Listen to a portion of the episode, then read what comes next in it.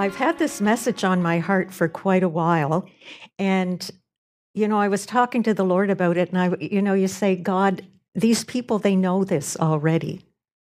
These are scriptures they hear all the time. And, you know, the Lord said to me, yes, but you need to hear them again, because sometimes you kind of take them for granted. You get used to them and you let them slip. And I know in my own life, even though I know them, I don't always go by them, as I found when I was preparing this. And so I just think it's a really, really important message, if not for anybody here, for people out there. And it really helped me when I was preparing this as well to fix some areas of my life. I'll just put it that way.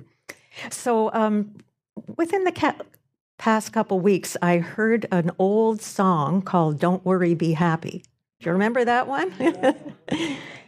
That was from 1988. I can't believe it was that long ago.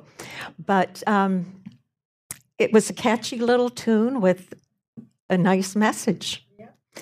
And some people, I think, liked the song. Some people didn't, because, you know, it's not that easy to turn off the worry and turn on the happy, right. You know, even though we'd love to do that. And sometimes you can do it for a short period of time if your things are going pretty good. But you can't just live there all the time, or it seems like you can't anyways. And so it's frustrating for people. So tonight I'm going to be talking about Don't Worry, Be Happy, God's Way, because God has a way for us. And I know this is something that was, in my own life, a big stronghold was fear, worry, and anxiety. And so God had to teach me how to deal with it, because I lived with it for a long time. I was just, I could say, born that way. But from the time I was very young, I had fear, worry, and anxiety. And so I just thought it was normal. You know, that's how people live.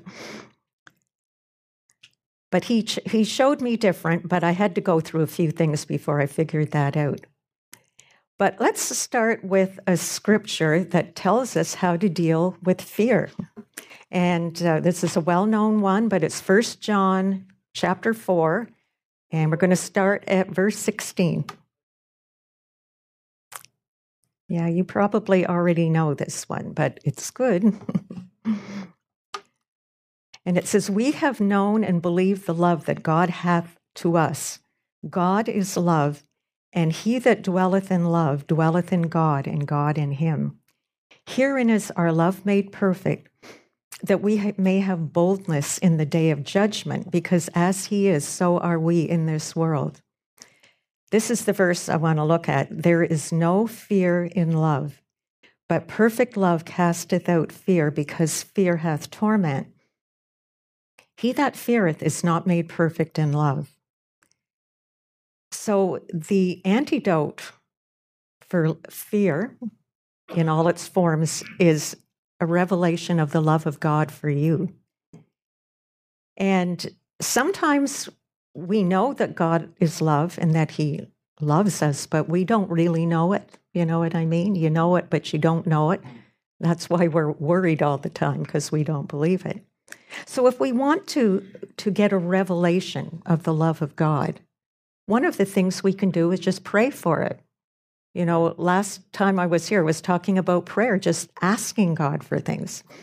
And so in Ephesians 3, which is one of those scriptures we look at a lot, and I know Pastor Nancy loves to teach on these, Ephesians chapter 3, starting at verse 14, there is a prayer that Paul gives us so that we can pray for a revelation of the love of God. And I won't say I pray this every day, but pretty regularly, because I need this and I pray it for you guys and my family. It's a wonderful prayer. So starting in verse 14, it says, "For this cause I bow my knees unto the Father of our Lord Jesus Christ, of whom the whole family in heaven and earth is named, that he would grant you according to the riches of his glory, to be strengthened with might by his Spirit in the inner man, that Christ may dwell in your hearts by faith, and that ye, being rooted and grounded in love, may be able to comprehend with all the saints what is the breadth, the length, the depth, the height, to know the love of Christ which passes knowledge, that you might be filled with all the fullness of God.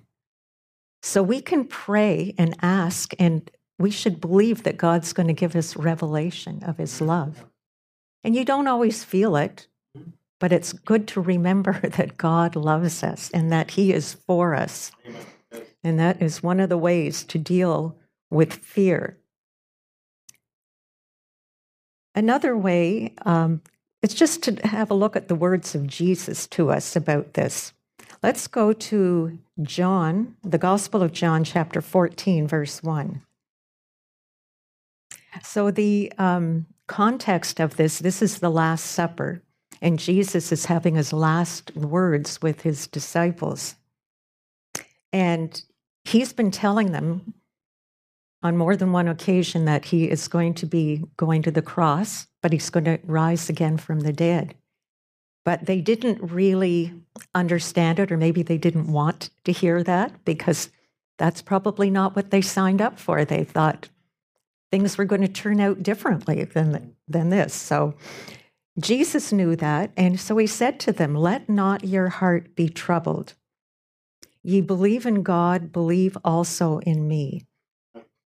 So just looking there, we see one way to deal with a troubled heart or fear, worry, and anxiety is to believe in God, to believe in Jesus.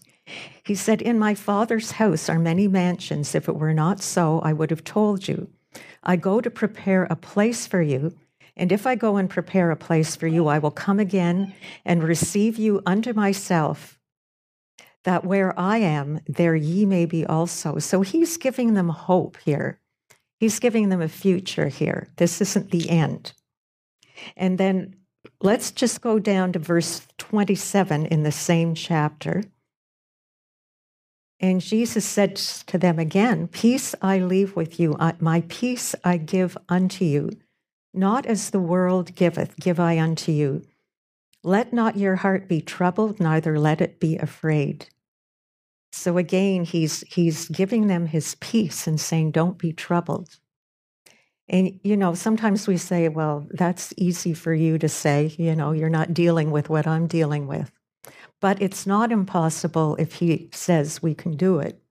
And his peace and his presence and his promises are great enough. You know, we forget that. Even this week, I found myself meditating on things I shouldn't be meditating on, and I have to stop myself and say, no, that's not God. And so we have to learn to take control over the thoughts in our mind, because that's where we get attacked. And so this was reminding me of all of this, that Jesus' will for us is peace and not to be troubled. His disciples were going to face something very difficult. We may be facing things that are very difficult, but he's still speaking peace to us. He says, don't be troubled. Now let's go to John chapter 20. This is after Jesus has risen from the dead. And some people, some of the women, and I think some disciples have come to the disciples that are hiding, that they have seen Jesus, but they don't believe them. So verse 19, then the same day, that would have been the resurrection day at evening, being the first day of the week, when the doors were shut, where the disciples were assembled for fear of the Jews, came Jesus and stood in the midst and said unto them, "Peace be unto you." So he's still speaking peace to them. And let us go down to verse 26 in the same chapter. And after 8 days, again, his disciples were within. They were hiding. They were in fear. Then came Jesus, the doors being shut, and stood in the midst and said, "Peace be unto you."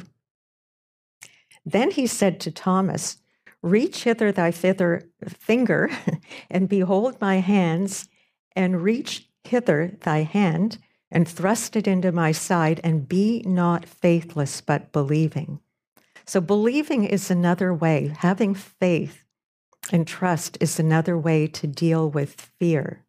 Trusting in God and His Word and the things He said to us.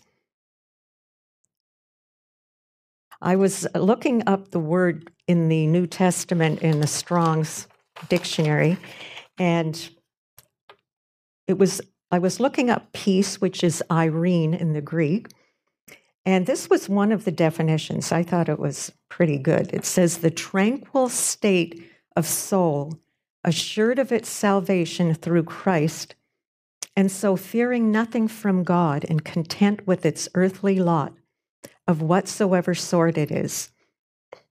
And I was thinking back, you know, when we first got saved, if you can remember when that was, I remember it.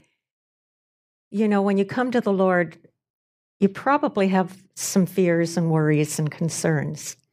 Maybe that's one of the reasons you came to the Lord to begin with. And when you receive Him, it's just like everything changes. You think, what can possibly go wrong now? I've got the Lord in my life. And I remember thinking that way when I first got saved. And, you know, nothing bothered me. I just trusted God. It was just that simple childlike faith. But, you know, after a while, you have to live life every day and you run into things. And I kind of lost my peace. You know, that simple trust. But that's what it is. It's that simple trust. Even when it looks like everything is falling apart, just trusting Him. We don't have to figure it all out. We just have to trust Him. Now, I want to go and look at Proverbs 4. I know that we look at this scripture a lot. Proverbs 4, verses 20 to 23. And I don't think a week goes by that I don't hear somebody talking about this scripture. It's that important. But I wanted to just take a good look at it tonight because it's a key. It's a key to everything in life. So starting at verse 20, it says, "My son, attend to my words, incline thine ear unto my sayings. Let them not depart from thine eyes, keep them in the midst of thine heart. For they are life unto those that find them, and health to all their flesh. Keep thy heart with all diligence, for out of it are the issues of life." Now, I just wanted to look at this in a little bit more detail. I was looking up some of these words in the Hebrew, and it just brought such great emphasis to this scripture. And maybe it's one of those ones that we tend to take for granted because we hear it so often. But the writer, I guess would be Solomon, is writing in the imperative. He's giving us commands, really, here as to what we should do. So he said, "My son, attend to my words." So the word attend in the Strong's, in the Hebrew, and if I pronounce some of these words wrong, please forgive me, but I'm going to do my best, is koshab. And it means hearken, heed, incline of ears, pay attention, listen. And so it's not like a casual word, a casual listening. And then incline. It says, "Incline thy ear unto my sayings." Incline is the word nata, to stretch out, extend, turn, bend, bow. It takes effort. So you almost see yourself, you know, listening in to hear something. So he's talking about our ears here, really listening and paying attention with our ears. And we do so by hearing the word. Like right now, we're hearing the word, so our ears are taking it in.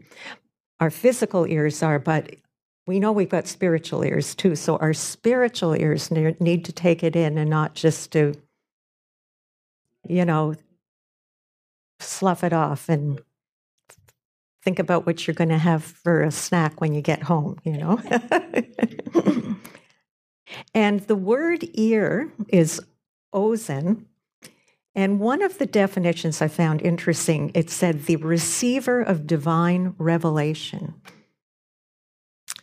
So that's what we're after. We're listening to hear something that's really going to speak to us to make a difference in our lives.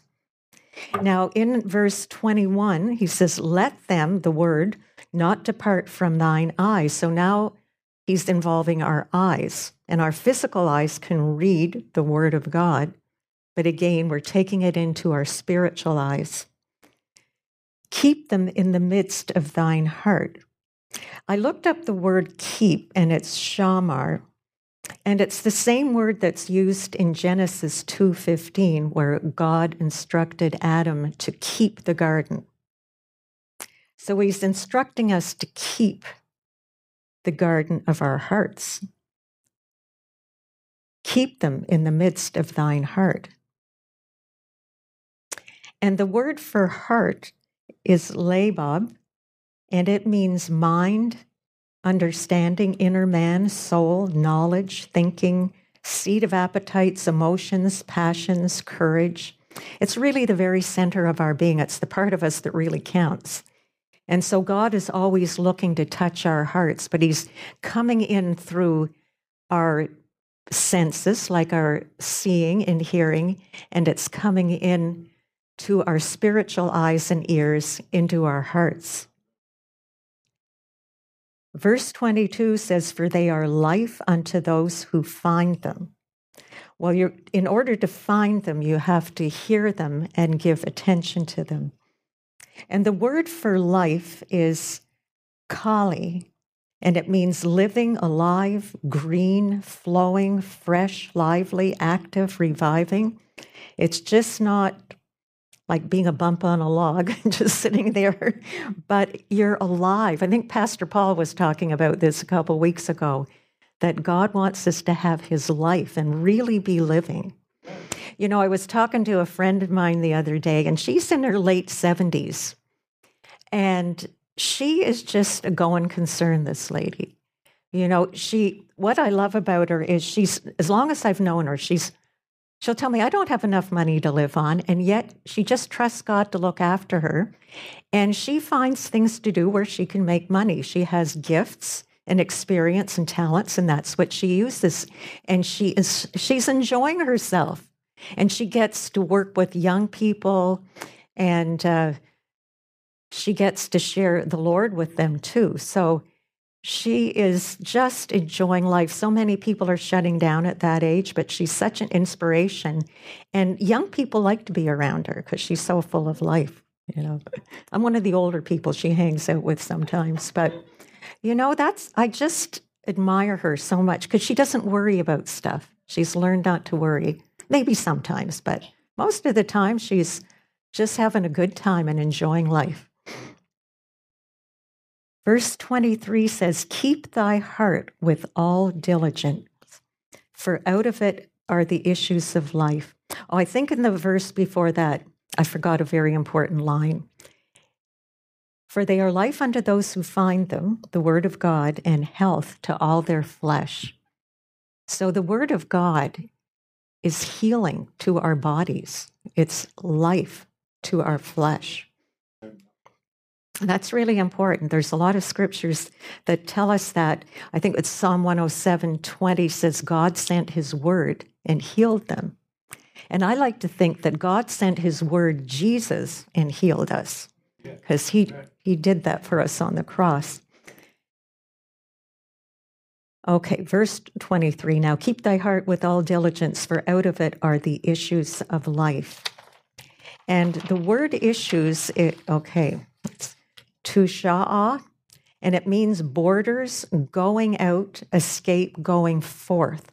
So I kind of picture this like a spring of water that's spurting out water. You know, it's coming out of our hearts because we put the word in, and that's what's coming out. And those are the issues of our life that reflects what is in us.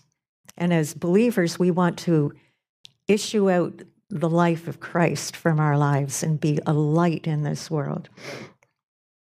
Now, I think the New Testament version of this is the parable of the sower. So let's go to the parable of the sower in Matthew 13, because this is just such an awesome parable. I love it. And it's found in three of the Gospels, and it's good to read it in all three. I'm not going to make you do that tonight. So Matthew 13, I'm going to start at verse 9. And so Jesus has just told the parable of the sower, and he says, "Who hath ears to hear, let him hear." So here's that same idea. Listen up. This is important. And so the disciples came and said unto him, "Why speakest thou unto them in parables?" And he answered and said unto them, "Because it's given unto you to know the mysteries of the kingdom of heaven, but to them," that would be the religious leaders, "it is not. For whosoever hath, to him shall be given, and he shall have more abundance, but whosoever hath not, from him shall be taken away even that he hath." So he's sort of comparing the disciples to the religious leaders. The disciples wanted to know what the parable meant, so they were going after it. And Jesus said, "You already have, and I'm going to give you more." But the religious leaders, they thought they knew it all. They didn't want to learn anything from Jesus, so they had their ears closed, their eyes shut, and they weren't receiving anything. And Jesus goes on to say in verse 13, "Therefore I speak to them in parables, because they seeing see not, and hearing they hear not, neither do they understand.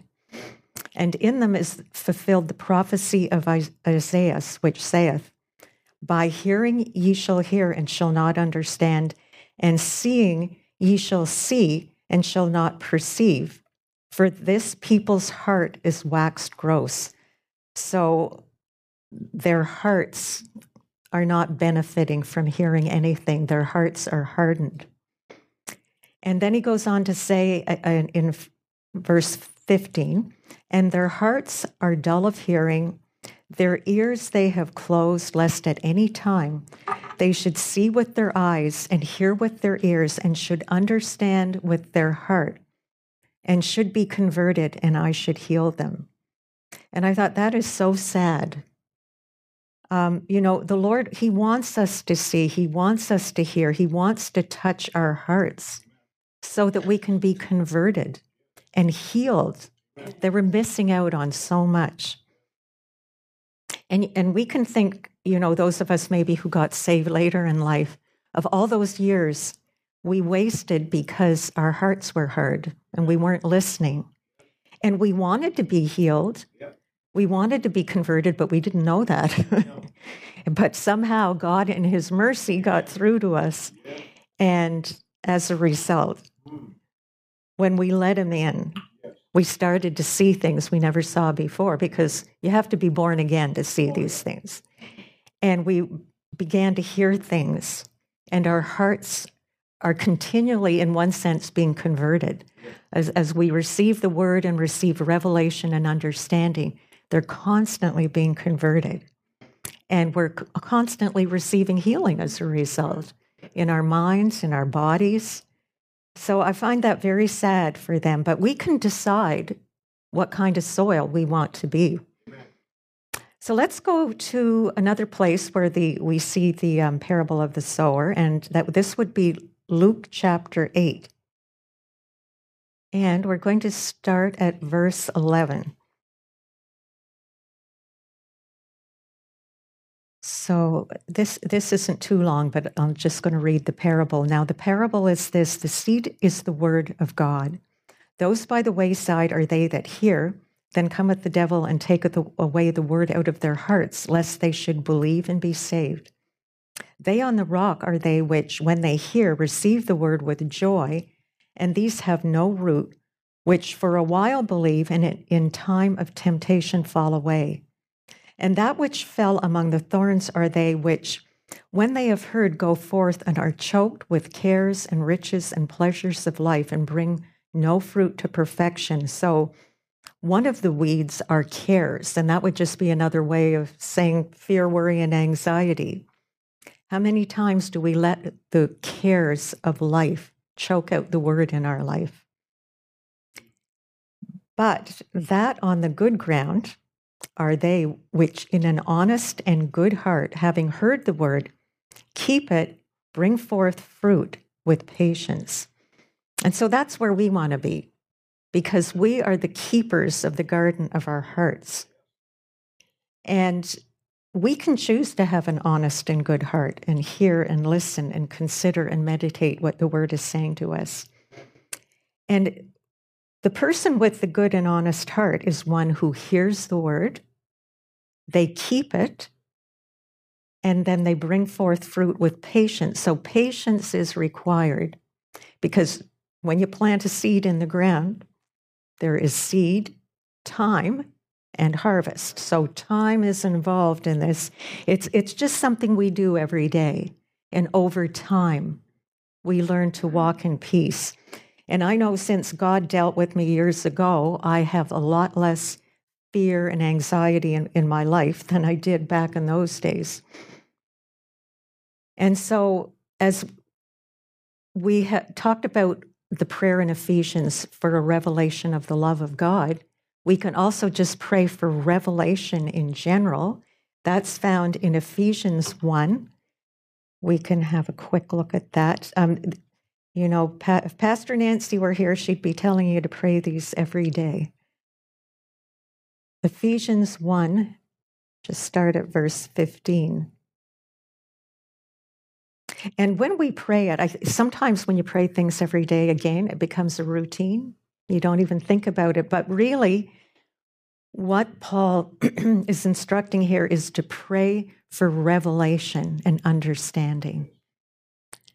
So he says, "Wherefore I also, after I heard of your faith in the Lord Jesus and love unto all the saints, cease not to give thanks for you, making mention of you in my prayers, that the God of our Lord Jesus Christ, the Father of glory, may give unto you the spirit of wisdom and revelation in the knowledge of him." So we can pray for this revelation as we read the word. I like to do that when I read it, pray this beforehand for myself and you guys and my family, some of my friends. And I pray that we have revelation, because without that understanding, it just doesn't do us any good. But sometimes it takes a while. I know I've prayed for understanding for some scriptures. It seems like for years, I just didn't get them. It's hard to believe at one time, but it took a while, but then one day the light bulb goes on, you know, in a moment. After you've heard it for the 30th time, the light bulb goes on. So it's good to pray for revelation. That might speed things up a little bit, you know, if we do that. Now, here's a scripture that really helped me. This is where God got me when he was taking me out of fear and worry. I was just walking down the street worrying like I usually did back in the day, and I thought it was my responsibility to fix everything and everybody. So I was walking down the street, and I wasn't feeling good. And I said, "Lord, why don't I feel good?" And he said, "Well, look at what you're thinking about." And so he brought a scripture to my remembrance. I probably didn't even know I knew this scripture, but he brought it to me anyways. It was 2 Corinthians chapter 10, verses 4 and 5. We all know this one. It says, "For the weapons of our warfare are not carnal, but mighty through God to the pulling down of strongholds." So my stronghold was fear, worry, and anxiety. It was in my mind. And then he goes on to say, "Casting down imaginations and every high thing that exalteth itself against the knowledge of God, and bringing into captivity every thought to the obedience of Christ." So right then, just walking down the street, God was speaking to me, and he said, "You cannot allow these thoughts in your mind." He says, "It's not your responsibility to figure everything out and fix everybody. You can't do it." And you know, to tell you the truth, that was a relief to hear that. It was a big relief. And so at that point, I started practicing saying no to thoughts and replacing them with God's thoughts. And I still have to do it today. I mean, I had to do it today because crazy things go through our minds all the time, don't they? I think, I don't know who said it. I've heard Kenneth Hagin said this, but I don't know. That you can't stop the birds from flying over your head, but you can stop them from making a nest in your hair. So those birds, those negative thoughts and circumstances that can be very real, that are in your face, are talking to you. But sometimes I just have to say no. Just say no. And then replace it with something from the Word of God. So we have to get to know the Word of God and get some good scriptures as ammunition. And one of the best things we can do for ourselves in all of this is to renew our minds. So let's look at Ephesians chapter 4. There's so many people, so many Christians that don't know to do this. They're not taught to renew their minds, but this is huge. It's a game changer. So let's start at verse 17. So Paul is saying, "This I say, therefore, and testify in the Lord, that ye henceforth walk not as other Gentiles walk, in the vanity of their mind, having their understanding darkened, being alienated from the life of God through the ignorance that is in them because of the blindness of their heart, who being past feeling have given themselves over unto lasciviousness, to work all uncleanness with greediness. But ye have not so learned Christ, if so be that ye have heard him and have been taught by him, as the truth is in Jesus, that ye put off the former conversation, the old man, which is corrupt according to the deceitful lusts." So this is like taking every thought captive. We're putting off the old man. "And be renewed in the spirit of your mind, that ye put on the new man, which after God is created in righteousness and holiness." So as we read the word, as we take it in, we learn what we put off and we learn what to put on. And so that's just a daily practice. Put off the old man, all that negative stuff, and put on the new man. Romans 12:1-2 tells us this as well. I'm not going to go there because we hear that one a lot, but it is so good. And it says, "Do not be conformed to this world, but be transformed by the renewing of your mind, so that you can test and approve God's perfect, good, acceptable, and perfect will." So in order to know the will of God, we have to renew our minds and not listen to the world, because there's so much going on out there right now. We have our own issues that we're dealing with. And then there's all those issues we hear about out there in the world. That's very unsettling. And there's a lot, I would say probably a lot more people with fear and anxiety now than ever before. I mean, I just tonight listening a little bit on the news about kids in high school dealing with anxiety and depression. It's so prevalent with young people. It's kind of scary, and I think partly because we've left God out of the picture, and partly too because we hear about everything in real time now. Like, we know about all the bad stuff going on the other side of the world, and then it affects us, And sometimes we have to know these things, we can't ignore them, but God will help us to deal with them, even if we don't even know where to begin. If we ask him, he will help us. And here's a good way to begin. Let's go to Philippians 4. Familiar scripture, but it is so good. It's like one of my favorite go-to scriptures because I use it a lot. So Philippians 4, starting at verse 4. So here's a way to deal with fear, worry, and anxiety.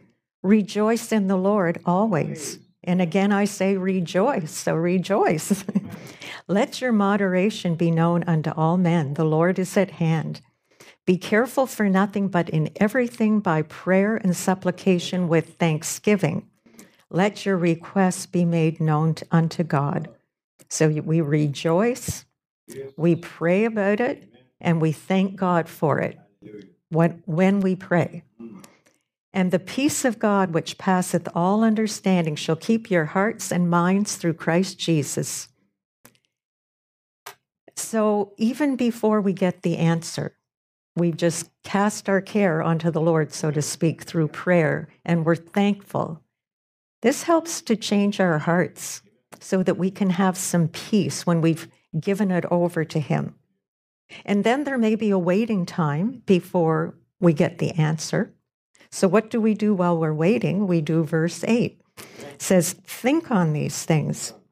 Finally, brethren, whatsoever things are true, whatsoever things are honest, whatsoever things are just, whatsoever things are pure, whatsoever things are lovely, whatsoever things are of good report, if there be any virtue, if there be any praise, think on these things.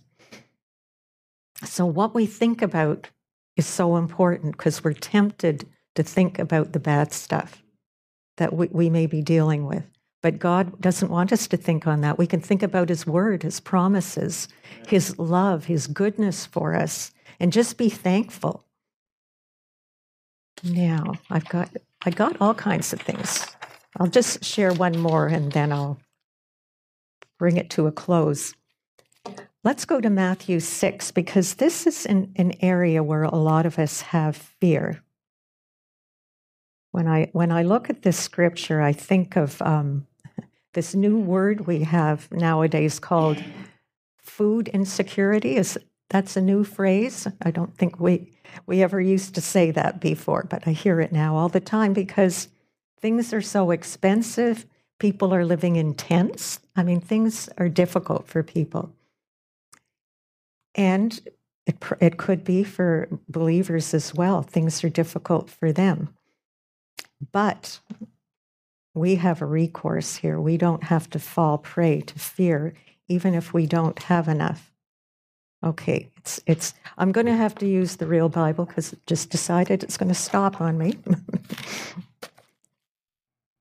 Okay, Matthew 6 and verse 25. I'm going to go to 25. And these are the words of Jesus here. Therefore I say unto you, take no thought for your life, what ye shall eat or what ye shall drink, nor yet for your body what ye shall put on it. Is not the life more than meat, and the body than raiment? Behold the fowls of the air, for they sow not, neither do they reap, nor gather into barns. Yet your heavenly Father feedeth them. Are ye not much better than they? And the answer is yes. Which of you by taking thought can add one cubit unto his stature? And why take ye thought for raiment? Consider the lilies of the field, how they grow. They toil not, neither do they spin, and yet I say unto you that even Solomon in all his glory was not arrayed like one of these. Wherefore, if God so clothed the grass of the field, which today is, and tomorrow is cast into the oven, shall he not more clothe you, O ye of little faith? So faith is required. Therefore take no thought, saying, this is where we get into trouble. We take thoughts and then we say them. We've all done that, but we can ask for forgiveness and change our confession. Don't say, what shall we eat or what shall we drink or wherewithal shall we be clothed? For after all these things do the Gentiles seek, for your heavenly Father knoweth that ye have need of all these things. But seek ye first the kingdom of God and His righteousness, and all these things shall be added unto you. So that's what I've been talking about tonight. We're going to put God and His word first. And that is part of seeking the kingdom of God and His righteousness. And when we're in that place, even if it looks like we got nothing and no hope, we can trust God. We can ask Him to look after us, to help us, to show us a way out, and He will. And I like verse 34. This one I really need to pay attention to.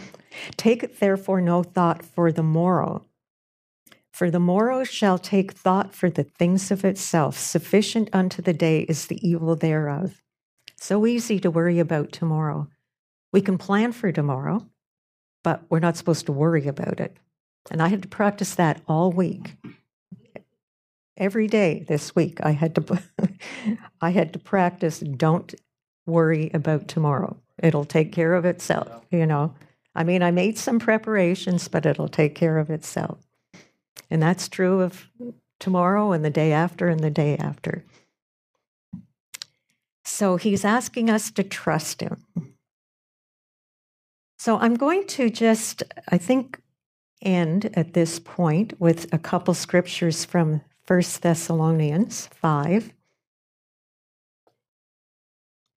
I did have more, but then I would be, you guys would be walking out on me, so. I'm going to 1 Thessalonians. It's one of those books that's kind of hiding in there. Okay. 1 Thessalonians 5. And Paul here is talking about the last days, and they have worries and concerns about the last days, these Thessalonians. And so do a lot of people right now because of things that are going on in the world and how they, I mean, there are things going on in the world and they may be far away, but they're affecting us. The world is shaking right now because of some of the stuff that's going on. And so it can cause a lot of people's hearts to be troubled, just world events, you know. So Paul is talking to the Thessalonians about this. And I'm going to start in verse 8. He says, "But let us who are of the day be sober, putting on the breastplate of faith and love, and for an helmet the hope of salvation. For God has not appointed us to wrath, but to obtain salvation by our Lord Jesus Christ." Well, that's so good to know. We're not appointed to wrath. Yeah. Even if we have trouble in this world, and Jesus said we will, that in the life to come, it's going to be great. There's going to be no wrath. But I like this. He said, put on the breastplate of faith and love. Now, in Ephesians, we read that it's the breastplate of righteousness, and we have the shield of faith. But here he's talking about the breastplate of faith and love, which is protecting our hearts. It's protecting that love of God that we're receiving a revelation of and that faith that we have in him and his word. So these are pieces of our armor that will really help us, faith and love, and then a helmet for the hope of salvation, which protects our minds. And having hope, you know, it's called the helmet of salvation in Ephesians, but here it's the hope of salvation. And hope is so important for our minds.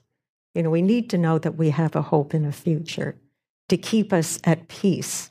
So many people don't have that. And so how important it is that, to keep that helmet on, because we have a hope, because we're not appointed to wrath, but to obtain salvation. So further on in chapter 5, we find three little verses. I think these are Pastor Nancy's favorites, these ones here. Verse 16. So this is what we do. We rejoice evermore. 17. We pray without ceasing. 18, in everything give thanks, for this is the will of God in Christ Jesus concerning you. And I think I talked about this last time I was here, that, or maybe the time before, but you can know the will of God just by doing these three things, rejoicing, praying, and giving thanks. And it's hard to do sometimes, but it is a way to deal with the weight and the burden of guilt and worry and fear. And I'm going to finish with a prayer in verse 23 and 24. I think this is one of Ann Wood's favorite scriptures. And it says, "The very God of peace sanctify you wholly. And I pray, God, your whole spirit and soul and body be preserved blameless unto the coming of our Lord Jesus Christ. Faithful is he that calleth you, who will also do it. So it's good to know that we don't have to do this all by himself. He's faithful. If we trust him to be faithful, he will do it. And I trust that he will do it for all of us. As we put his word first and take it in, be hearers of the word and doers of the word as well. And remember, God loves you. We hope this message has encouraged you in your relationship with the Lord. For more information and ministry resources, we invite you to visit our website at www.newcovenantchurch.ca. We look forward to you joining us next time as we continue to live victoriously.